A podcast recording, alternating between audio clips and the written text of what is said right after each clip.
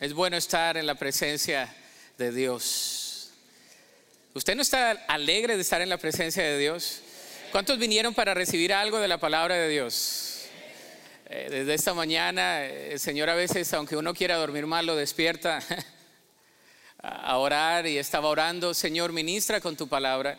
El Señor me traía el pasaje del que vamos a compartir el día de hoy porque estamos tratando un tema de corazón. Estamos tratando las heridas en el alma. Y ese no es un tema fácil. Ah, nadie dice, pastor, yo quiero ese tipo de sermón todos los domingos. No, porque trata con el corazón. Y le voy a pedir que usted abra su mente y su corazón, porque el día de hoy, aparte de la radiografía que tuvimos la semana pasada, el día de hoy va a haber medicina para el alma de cada uno de nosotros. Amén. Me acompaña en oración. Dios, te damos gracias por tu presencia, te damos gracias por tu palabra y te damos gracias, Señor, porque tú estás aquí. Y gracias Señor porque tu palabra dice, oh Dios, que donde está tu espíritu, allí hay libertad. Y sabemos, oh Dios, que tú estás aquí para libertar el corazón de cada uno de nosotros. Señor, y ahora al abrir tu palabra, que es alimento, que es revelación, pedimos que seas entrando a lo más profundo, a lo más recóndito de nuestro ser y que allí donde nadie más ve, solamente donde tú puedes ver, allí donde nadie más ha entrado, donde solamente tú puedes entrar, allí donde nadie más ha hablado a nuestra vida y nos ha confrontado, solamente donde tú nos puedes confrontar, pedimos, oh Dios, que, que seas haciendo esa cirugía en esta tarde, que tu palabra sea el alimento y el sustento. Y también, Señor, sea la medicina para nuestra alma y para nuestro espíritu. Y aún, Señor, para nuestros huesos, porque el salmista decía, mientras callé, mis huesos comían morían. Señor, y el día de hoy queremos a través de tu palabra que esa vida infunda todo nuestro ser y que inunde toda nuestra alma y todo nuestro vivir. En Cristo Jesús. Amén. Hemos visto, mis hermanos, desde la semana pasada, que sin excepción todos los cristianos hemos llegado a Cristo con profundas heridas en el alma. Seamos conscientes o no en nuestra vida espiritual, cuando nacemos de nuevo, eh, tenemos allí situaciones muy profundas que están conectadas con nuestra alma. Y la semana pasada hablamos de eso. Ah, dimos un diagnóstico para ver las heridas que nos han marcado y que podamos lidiar con los destrozos que esas heridas han hecho con nosotros todos los días. No sé si ustedes ah, tienen algún tipo de cicatriz. ¿Cuántos tienen algún tipo de cicatriz en su cuerpo? ¿Ah? Yo tengo algunas, ah, ah, algunos no me creen que yo no era tan activo, pero de repente uno como niño saludable es activo. Y yo recuerdo que eh, iba en mi bicicleta y allá en mi país hay muchas montañitas y mi casa está localizada así como en una bajadita. Y lo más, lo más extravagante, no hay montaña rusa, no hay Six Flags, no hay nada más extravagante que lo que yo hacía cuando era pequeño, que era agarrar esa bicicleta desde arriba y mi amigo, el de la cuadra, decía que no vinieran buses y que decía, ¡vele! Y recuerdo que venía yo en toda, venía toda, lo que da, ¿no? Ya se está imaginando. Y yo no contaba con que había una piedra allí, una piedra de aquellas grandes que uno no puede evadir. Y entonces me doy una vuelta así y caigo y cada día que me baño, no todos los días, pero me doy cuenta todavía de la cicatriz que tengo en mis rodillas. Y le dije a mi compañero, porque el ser humano siempre dice, ¿por qué no me avisaste que estaba la piedra? Echándole la culpa al muchacho cuando la culpa era mía. Así tenemos heridas en el alma. Usted se ríe, pero esa herida a veces no ha cicatrizado y esa herida sigue latente. Y hablamos la semana pasada de la herida del rechazo, hablamos de cuatro heridas. La herida del rechazo, todo ser humano ha tenido la herida del rechazo. La herida de la traición, una de las más difíciles para recuperarse es la herida de la traición y usualmente pasa con las personas más cercanas a nosotros. La herida del abuso, y hay diferentes abusos, el abuso físico, el abuso emocional, el abuso mental y el abuso hasta espiritual. Alguien que dijo, el Señor me dio una palabra para ti, no era palabra, era simplemente tergiversar la palabra de Dios. Y también la herida del abandono. El mismo Señor Jesús tuvo esta herida del abandono. Lo abandonaron sus discípulos, lo abandonó su familia y en esos momentos el Señor Jesús nos muestra a nosotros, se muestra a sí mismo como quien pasó por las heridas. Y el día de hoy vamos a hablar de eso. Creo firmemente que todos hemos sido heridos. No importa si tú creciste en cuna cristiana, eh, si tus padres fueron creyentes, si tus abuelos fueron creyentes y hasta tus tatarabuelos, también pudiste haber sido herido. Y el Señor quiere sanar las heridas del corazón. El Señor Jesús sigue queriendo sanar nuestras heridas profundas y al abrir la palabra, el rollo, allí la Torá, le tocaba leer en la sinagoga un pasaje bíblico que vamos a leer el día de hoy. El Señor Jesús vino a sanarnos la gran herida que nosotros tenemos que se llama el pecado. Diga conmigo el pecado. El pecado nos hace sentir cosas que no debemos sentir, nos hace hacer cosas que no queremos hacer. Eso es el pecado. Cristo vino a sanarnos integralmente de la enfermedad más grande, de la cual surgen todas las demás y se llama el pecado. ¿Por qué usted se siente así? Bueno, los psicólogos le llaman el medio ambiente, los alrededores de la persona. El marxismo le llama la lucha de las clases. La sociología le llama los problemas del medio ambiente e infancia. Shakespeare ah, le llama el defecto trágico. Me fascina leer a Shakespeare. Cuando estaba aprendiendo un poco del inglés, de ese inglés que no entiendes nada, a mí me gustaba leer eso. Y aunque me gusta, no creo que todos tengamos un defecto trágico. Aunque me gustan sus escritos, no estoy de acuerdo con todo. Y todos los demás filósofos, dramaturgos y hasta políticos han estado de acuerdo con que el ser humano no se comporta siempre de una manera normal. A veces nos comportamos como anormales. A veces nos portamos como anormales. Y usted dice, ¿por qué? ¿De dónde salió esto? Hay mucha normalidad en el comportamiento humano. En alguna oportunidad les dije que tan anormal nos portamos que hay estadísticas. Algunos dicen que eh, hemos vivido eh, el ser humano alrededor de seis mil años, otros dicen que son billones, pero vamos al término bíblico, seis mil o más años. Y tan anormal nos portamos que no hemos podido vivir en paz en muchos de esos seis mil años. algunos se puso a hacer esa estadística y allí en Suecia, en Estocolmo, eh, nos habla de eso, nos habla de que simplemente alrededor de 23 a 25 años, el Instituto para la Investigación de la Paz en Suecia ha dicho que podemos haber estado en paz. ¿De 6.023 años? Es decir, el resto de los años hemos estado en guerras, en situaciones difíciles, eh, situaciones de conflictos, celos, conquistas territoriales llenas de sangre, envidias, odios, padres contra hijos, hijos contra padres, divorcios, guerras étnicas y religiosas, golpes de Estado, genocidios y mucho más. El problema es el corazón del hombre. No cabe duda que el ser humano no tiene problemas con muchas cosas, pero tiene más problemas con el corazón, con lo que está adentro. Y usted ha batallado con ese sentimiento por muchos años. El problema con todo esto es que existe la rebeldía. Cuando una persona está enferma y está con heridas en el alma, se vuelve una persona rebelde, tiene psicopatologías, tiene unas expresiones que usted dice, ¿por qué sale de ahí? Porque hay una persona enferma. Y vemos muchos cristianos que están enfermos por años y no pueden sanar las heridas del alma. Adán y Eva pecaron y fueron sacados del paraíso. Y vemos la historia de ahí en adelante que el pecado llegó y por el pecado llegó la muerte y después de ese pecado original nosotros también tenemos una herencia adámica con la cual batallamos. Posicionalmente entendemos quién es Cristo, que tenemos una nueva vida en Cristo. Pero les he dicho, el problema no es entender ni comprender, el problema es aplicar y dejar que esas heridas el Señor las sane. El principio es el siguiente, el único camino a una sanidad interior verdadera del alma se encuentra en Cristo Jesús. Jesús es el camino, la verdad y la vida. Jesús es el camino para la sanidad interior.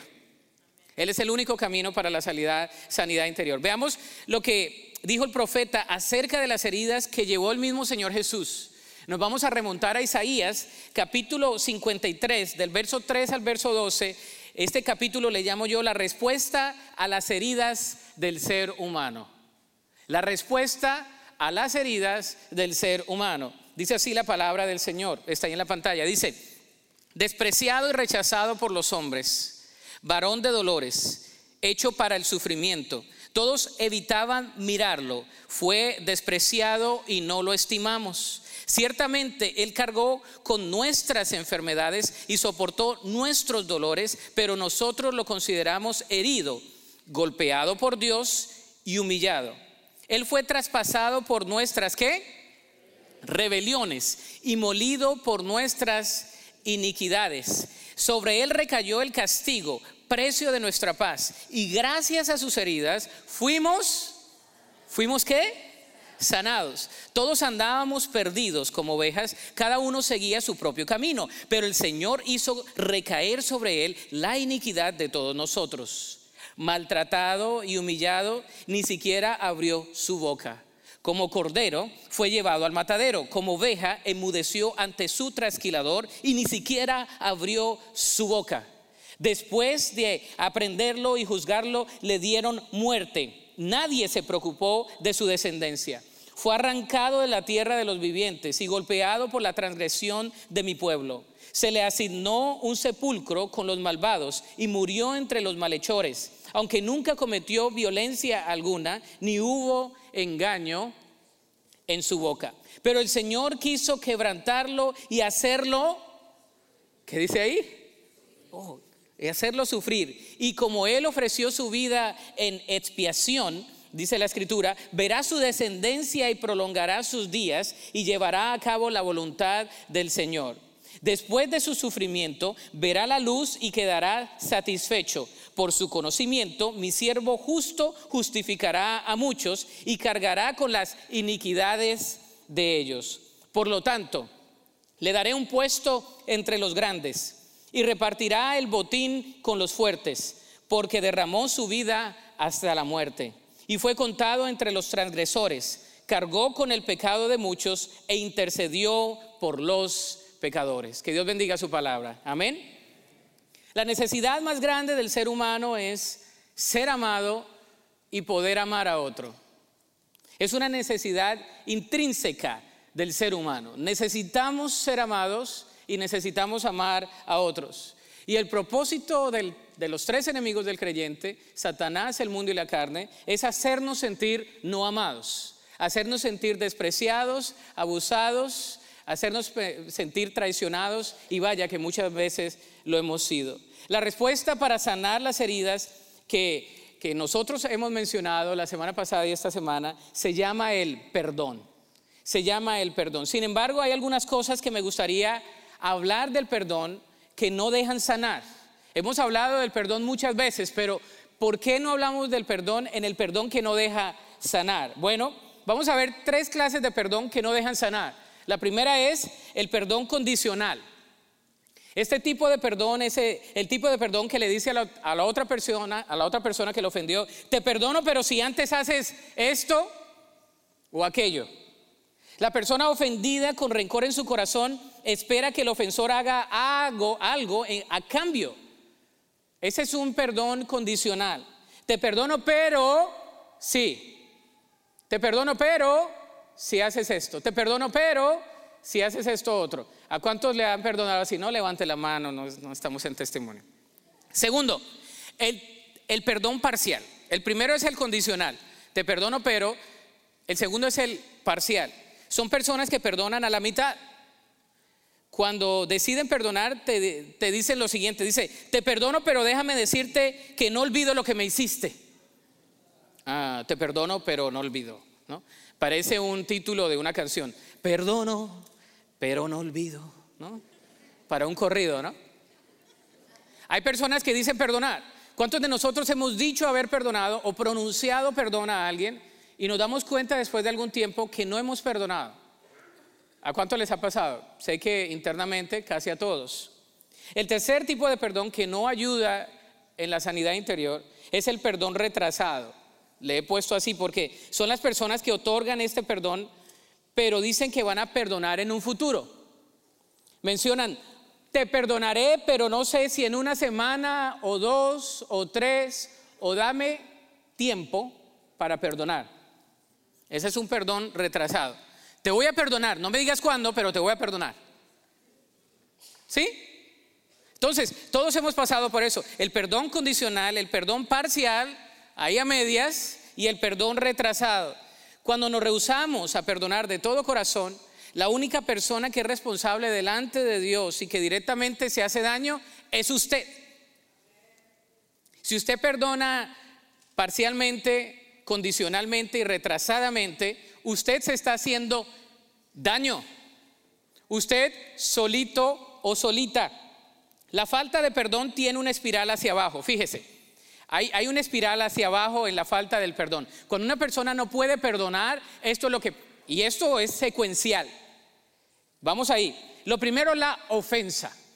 Alguien nos ofende, no me saludó el hermano, no. la trae conmigo. Me siento ofendido, ofendida. Y hay, una ofensa, ojalá fuera un saludo, pero hay veces que es más complicado que eso, ¿no? Hay una ofensa de diversos colores y sabores y situaciones. Hay una ofensa presentada. Hay un ofensor y hay un ofendido. Y siempre hay de dos o tres para que pueda haber una ofensa. Viene la ofensa, después de la ofensa viene el resentimiento. Pero ¿por qué no me saludó? Si le pasé por el frente, ¿qué le pasa? ¿No? Es que, ¿qué? es lo que pasa, ¿no? Eh, primero viene la ofensa, después el resentimiento.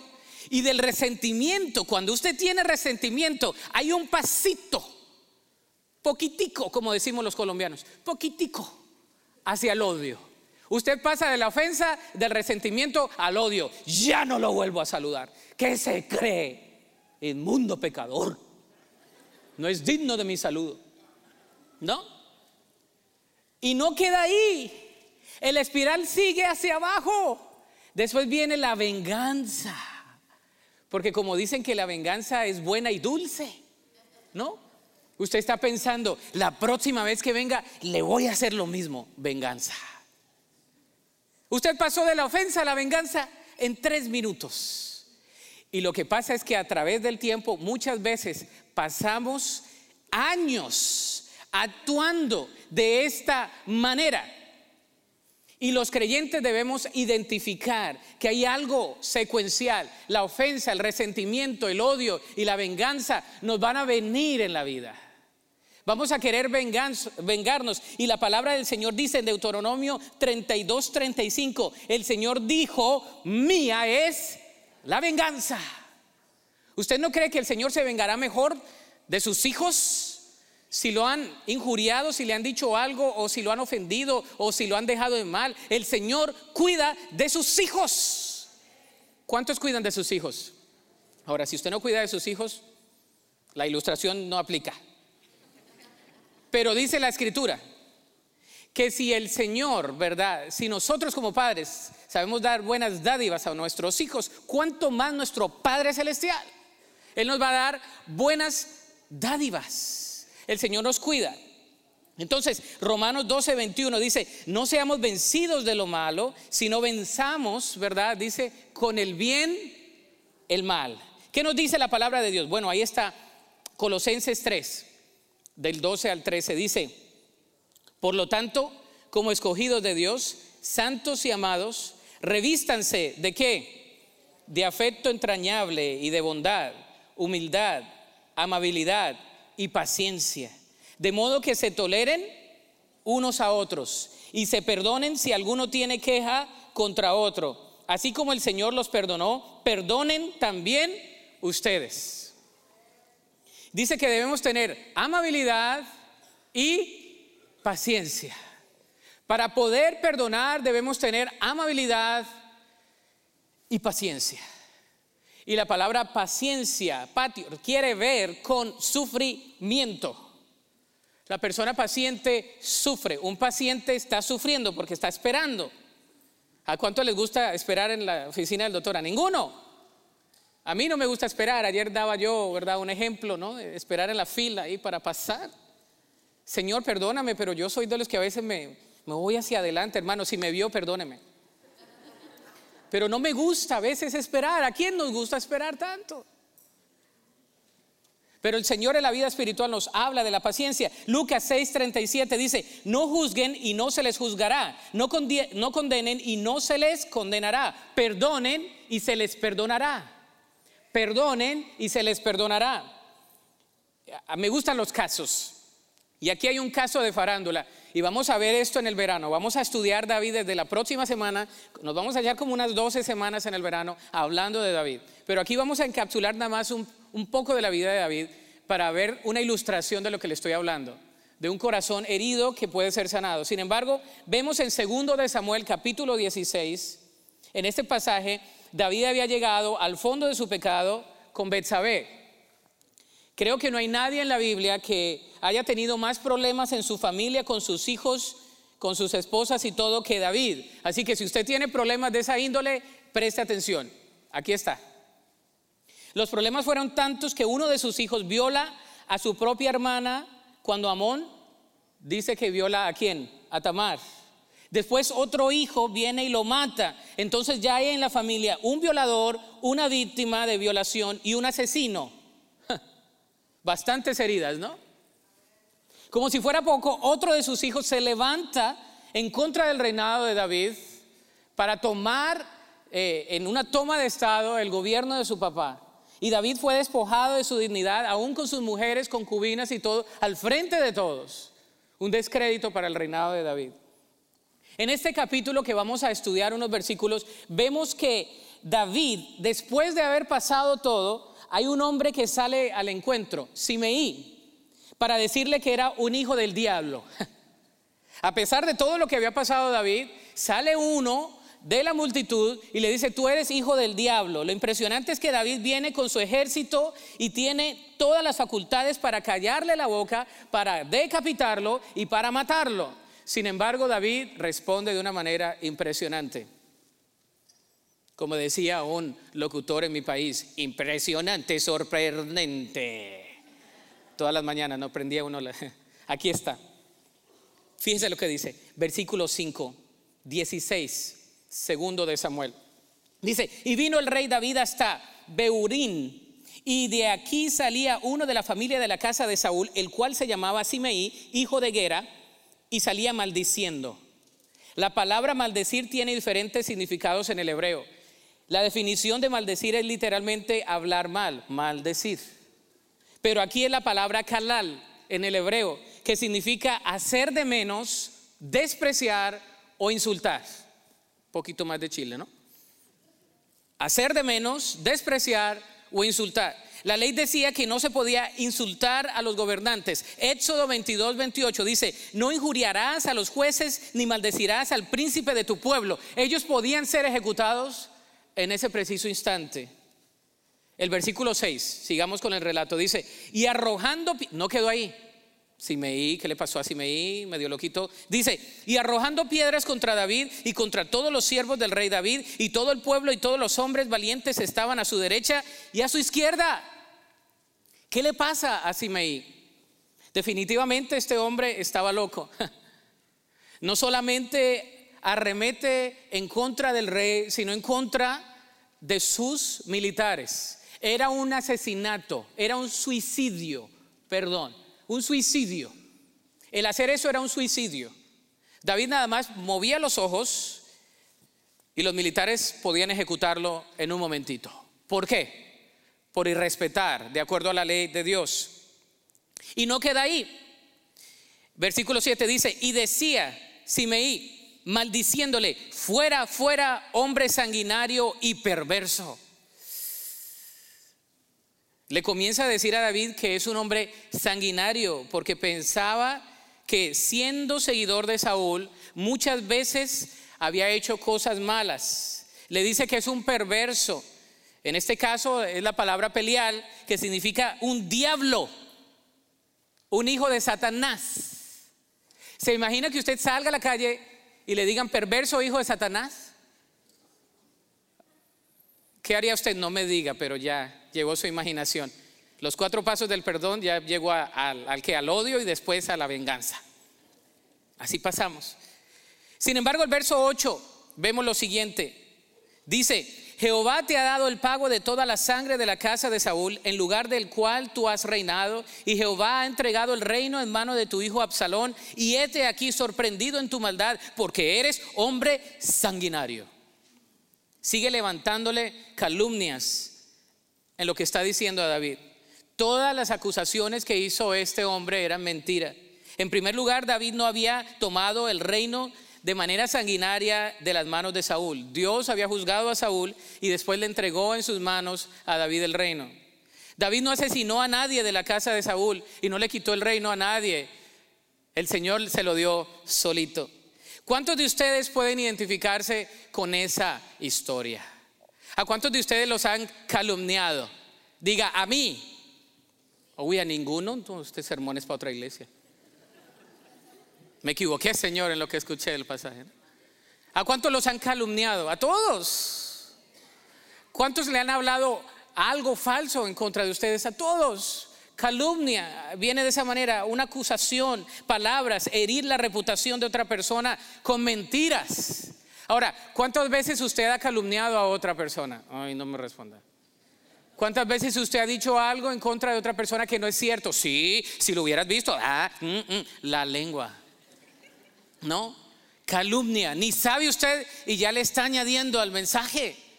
Qué cosa tan horrible, ¿no? Calumnia. Primera de Pedro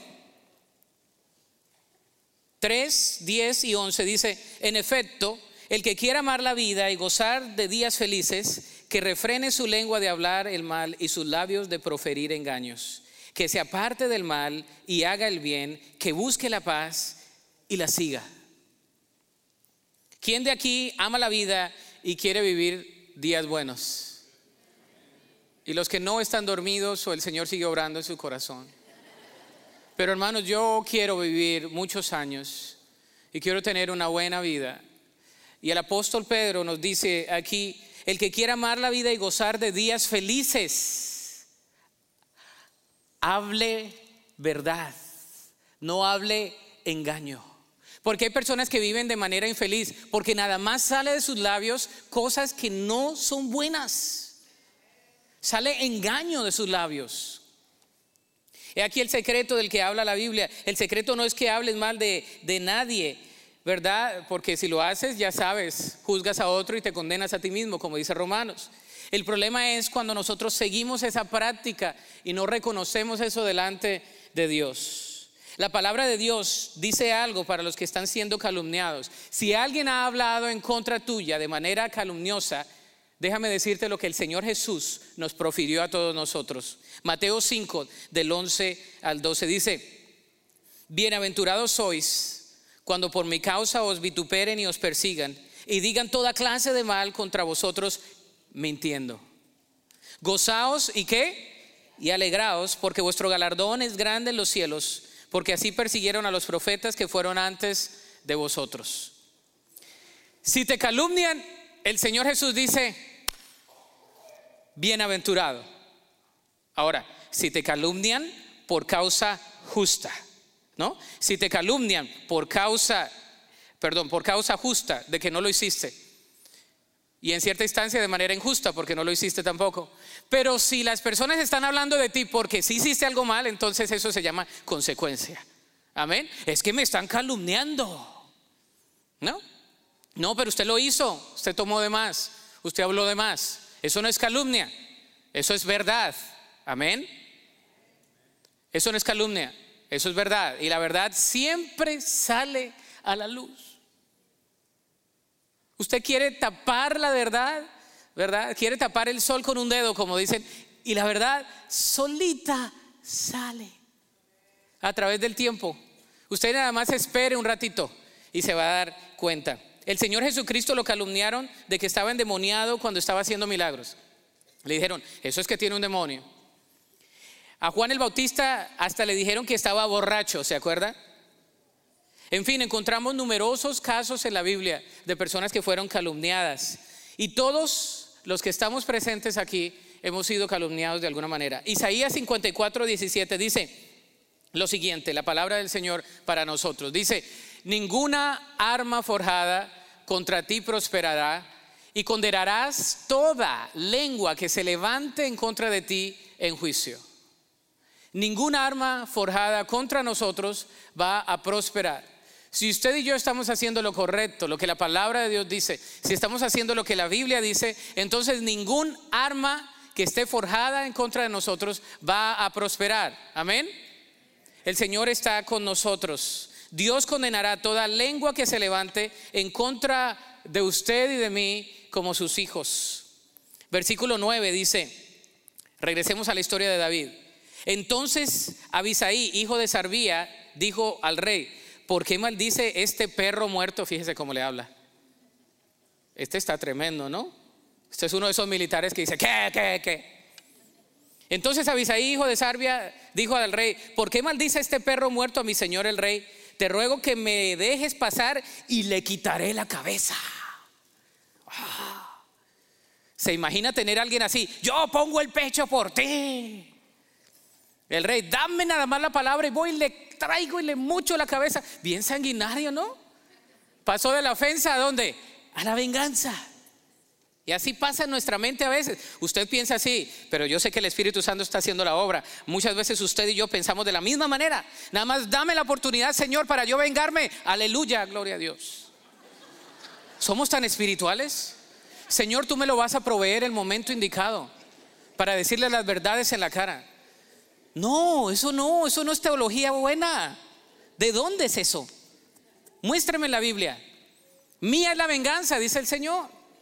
Versículo 10, fíjese. David contesta de manera diferente. Me fascina. Vamos a ver a David. he estado metido por meses en la vida de David y, estoy así desesperado ya por, por compartirlo estas semanas que vienen. Dice, versículo 10, y el rey respondió, ¿qué tengo yo con vosotros, hijos de Sarbia? Si él así maldice, es porque Jehová le ha dicho que maldiga a David. ¿Quién pues le dirá, ¿por qué lo haces? así? David responde de manera diferente. David ya había aprendido, claro que sí, había aprendido sus lecciones. No podía responder de esa manera. David dice, si eso pasa, pues el Señor lo permitió que me dijera eso por algo, para limar mi carácter quizás, no sé, es lo que está diciendo David. ¿Sabe? Que aún las personas que hablan mal en contra de nosotros, el Señor permite que ellas hablen en mal dejaría de ser Dios si Dios todo lo sabe. Amén. Hmm, está limando nuestro carácter. David, aunque estaba en el fondo de la desesperación, puede mostrar que las lecciones que lo habían forjado y quebrantado habían producido en él una madurez emocional en base al dolor. Y estaba listo para enfrentar eso. ¿Se imagina? ¿Se acuerda en Génesis capítulo 50? Tenemos el ejemplo de un hombre muy grande. Quizás el ejemplo, el primero que vemos en la Biblia de perdón. José, ¿se acuerda de José? Vendido por sus hermanos, llevado a la casa, ¿verdad? Como un esclavo. El Señor lo, lo pone con favor y misericordia y con gracia en los negocios y en los asuntos de Potifar. Y después viene la esposa de Potifar que en su, eh, en su esencia el nombre habla de diabla, ¿no? También, y a otra traducción dice leona. Esta mujer era una leona y literalmente se lo quería comer, ¿verdad? Y el hombre sale y ella despechada, ¿qué es lo que hace? Le establece una demanda de calumnia en contra de ella y entonces es puesto en la cárcel y el Señor lo levanta después de años en la cárcel, se olvidan sus amigos de él hasta que un copero después de que sale se acuerda de él y en el momento indicado, preciso, en el momento oportuno, el Señor usa a José tiene la oportunidad de su vida. Vienen sus hermanos, su papá, después de la hambruna que había, el Señor lo había puesto como segundo en el reino y era el momento de la venganza. ¿Y qué hace José? ¿Se venga? ¿Qué haríamos usted y yo? Vengarnos. Que no coman todos. Que hagan ayuno. ¿Quién los manda a verme vendido? ¿Te acuerdas de mí? Mira cómo soy, ahora soy el segundo en el reino. ¿No? Hasta con sonsonete le haríamos. Aleluya. No, no. Hebreos 12, 15 dice, mirad bien, no sea que alguno deje de alcanzar la gracia de Dios. Leamos este pasaje bien. Que brotando alguna raíz de amargura os estorbe y por ella muchos sean contaminados. Hay personas que tienen raíz de amargura por muchos años. Cuando nos habla aquí de la gracia, no nos habla de la gracia salvífica, nos habla del favor de Dios en nuestras vidas, en el proceso de santificación en el cual estamos andando. Que el favor de Dios esté con nosotros. Este versículo habla de la persona. La persona que tiene una brote de raíz de amargura, es difícil que esa persona experimente el favor y la gracia de Dios. ¿Cómo, cómo lo suavizamos? Aunque le echemos suavitel como en México, ¿no? Ese versículo nos habla, si usted tiene una raíz de amargura, le va a ser muy difícil experimentar la obra de Dios en su vida. No va a ver las cosas que Dios está haciendo de la manera correcta, porque usted está herido, usted es una persona que está amargada. Y una persona que está amargada se caracteriza no solamente por estar amargada ella, sino por querer amargar a las demás. Un amén bien fuerte. Una persona amargada no está contenta con estar amargada ella, sino con que se amarguen los demás. Una persona amargada no le gusta ver a nadie feliz. Lo ascendieron a usted en el trabajo. Ay, qué cosa tan horrible, qué trabajo tan horrible. Esto sale así. Una persona amargada nada más brota de su sentimiento raíz de amargura. Es increíble la condición espiritual de David en su respuesta. Segundo de Samuel 19, 18 y 19 dice lo siguiente. Después de, después de un tiempo, fíjese la respuesta de Simeí, después de un tiempo. Y cruzaron el vado para pasar a la familia del rey y para hacer lo que él le pareciera. Entonces Simeí, hijo de Gera, se postró delante del rey cuando él hubo pasado el Jordán. Y dijo al rey, no me culpe mi señor de iniquidad, ni tengas memoria de los males que tu siervo hizo el día que mi señor el rey salió de Jerusalén. No los guarde el rey en su corazón. El versículo 20 dice, porque yo tu siervo reconozco haber pecado y he venido hoy el primero de toda la casa de José para descender a recibir a mi señor el rey. Respondió Abisaí, hijo de Sarbia, y dijo, ¿no ha de morir por eso Simeí que maldijo al ungido de Jehová otra vez? Le tenía ganas a Abisaí, pero fíjese lo que dice David, inaudito, sorprendente. Versículo 22. David entonces dijo, ¿qué tengo yo con vosotros, hijo de Sarbia? Para que hoy seáis adversarios. ¿Ha de morir hoy alguno en Israel? Pues no sé yo que hoy soy rey sobre Israel. Y dijo el rey a Simei, no morirás. Y el rey se lo juró. En ese momento el rey que hizo, se lo juró. Le dijo, no vas a morir. ¡Wow! ¡Qué bendición! Simei dijo, este hombre me perdonó la vida. David había entendido la gracia de Dios, lo que acabamos de leer, que el apóstol nos exhorta. Él no tenía raíz de amargura. Tres consejos prácticos. Primero, forjar más nuestro carácter. En otras palabras, desarrollar una piel más gruesa. Vivimos en un mundo caído y Cristo mismo dijo, he aquí yo os envío como ovejas en medio de lobos. En Mateo 10, 16. Y a veces no tenemos una piel gruesita. Todo nos ofende. Ay, es que me dijo, y ya está ofendido. No, no. No deje que eso cause raíz de amargura. Amén. No dejemos, hermanos. Dios nos dé la fortaleza. El apóstol Pablo es un ejemplo del carácter porque no fue hipersensible. Hay personas que son hipersensibles. ¿Ha conocido usted?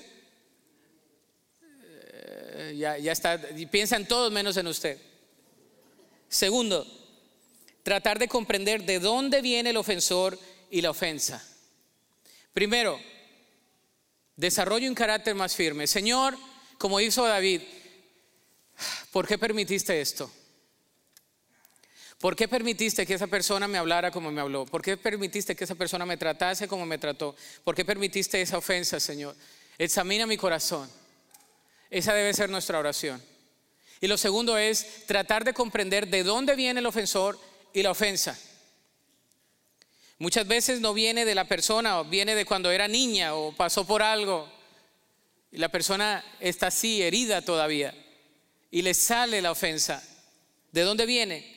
Muchas de las ofensas se pueden entender mejor cuando podemos comprender que el ofensor es un producto del resentimiento o de un hogar disfuncional. Casi el odio, el resentimiento no son solo en contra de nosotros, sino en contra de todas las personas. Por ejemplo, en América Latina muchas personas manejan enojados, ¿no? ¿No? Sacan su ofensa en los demás.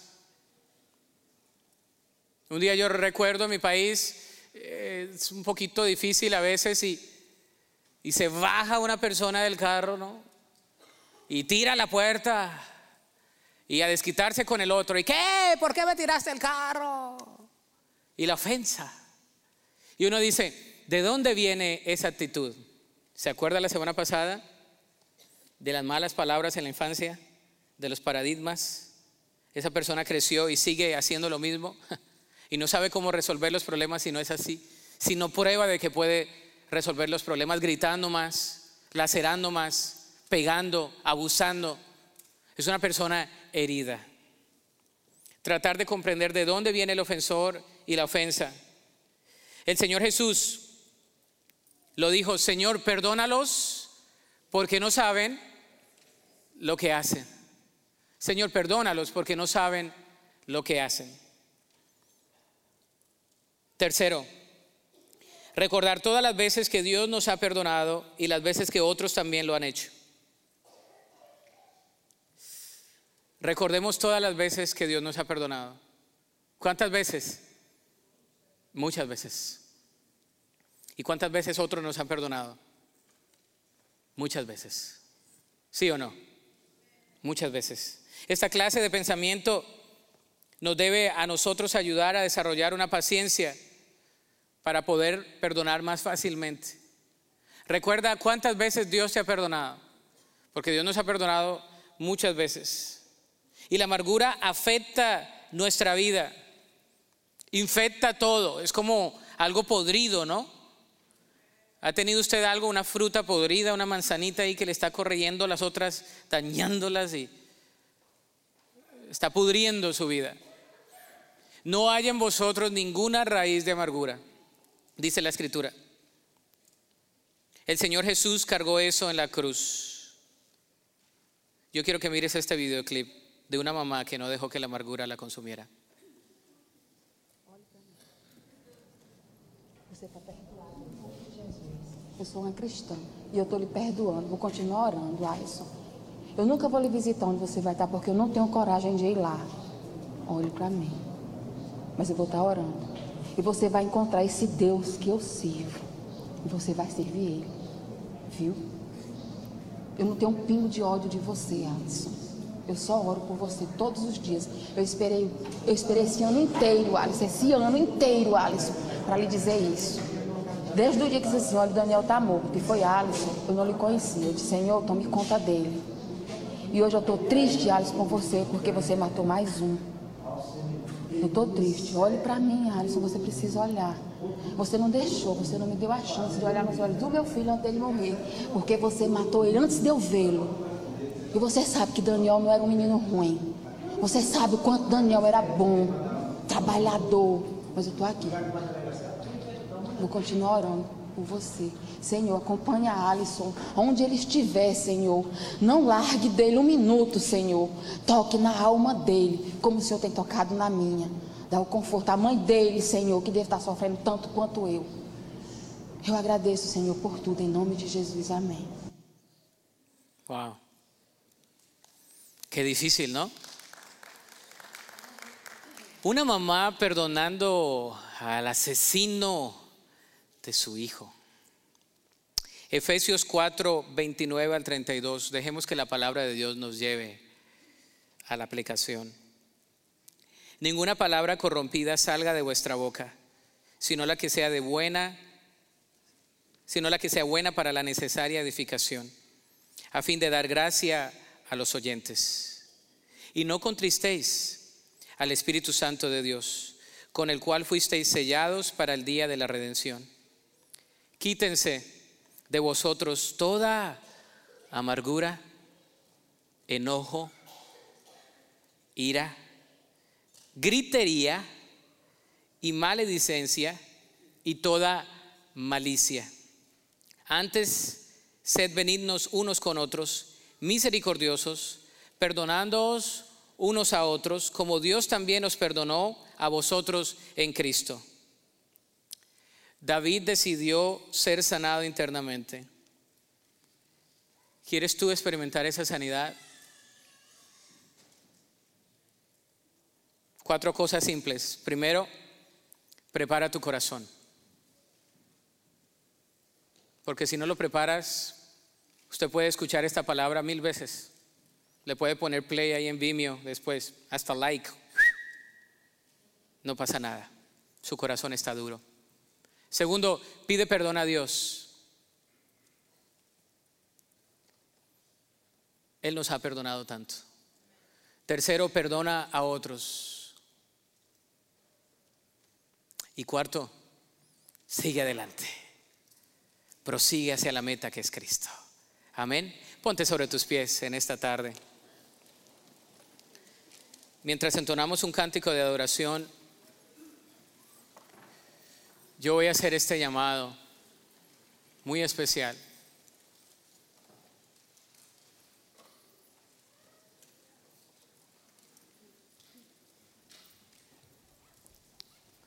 Yo sé que son temas fuertes, pero queremos ser una iglesia que traza bien la palabra de verdad. Y yo sé que hay corazones heridos aquí. Y no nos podemos ir de este lugar sin ser sanados por el Señor. Amén. Te voy a pedir que inclines tu rostro.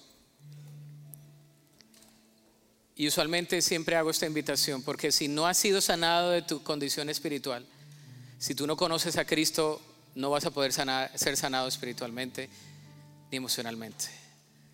Si tú no has conocido quién es Jesús, hoy hay salvación. Hoy es un día donde Jesús quiere entrar a tu corazón y quiere decirte, yo te sano, yo te sano. Si tú no has recibido a Cristo, esta es la oportunidad del día de hoy. Repite conmigo de todo tu corazón con fe. Di Señor Jesús, yo reconozco mi necesidad de ti. Reconozco que te necesito tanto y que te he fallado. Te pido perdón, Señor, por mis pecados. Y ayúdame, oh Dios, a ser una persona de fe yo recibo ese regalo de la salvación de la vida eterna. Y desde hoy yo quiero ser un hijo o una hija tuya. Quiero amarte y obedecerte. Quiero caminar contigo. Y quiero conocer tu verdad. Lo pido en fe en Cristo Jesús. Si tú has hecho esa decisión por primera vez, no te vayas sin dejárnoslo saber. Sé que algunos no lo han dejado saber y es la mejor decisión. Pero si tú estás aquí por segunda, tercera o enésima vez. Si has escuchado este pasaje, si Jesús mismo le fue predicho, le fue profetizado que iba a ser herido. Y a nosotros nos da el día de hoy la bendición de poder venir delante de Él y de ser perdonados. El Señor quiere perdonarte y el Señor quiere que tú perdones y que tú saques las raíces de tu corazón al cantar este cántico de adoración, tú le oras al Señor ahí donde estás, si quieres pasar, puedes pasar. Y le dices al Señor, sana mi corazón, sana mis heridas. Quiero volver. Dile a Jesús. A empezar con un corazón sencillo, como al principio te conocí recuperar aquel sentir cuando mi deseo era vivir toda mi vida para ti. Necesito regresar a lo que viví cuando recibí tu perdón. Quiero volver a empezar otra vez.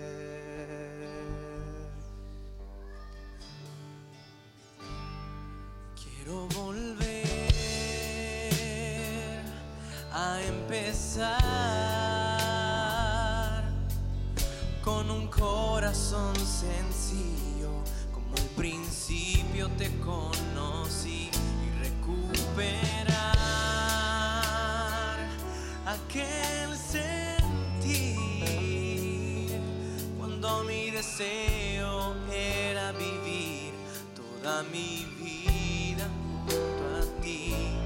Necesito regresar a lo que viví cuando recibí tu perdón. Quiero volver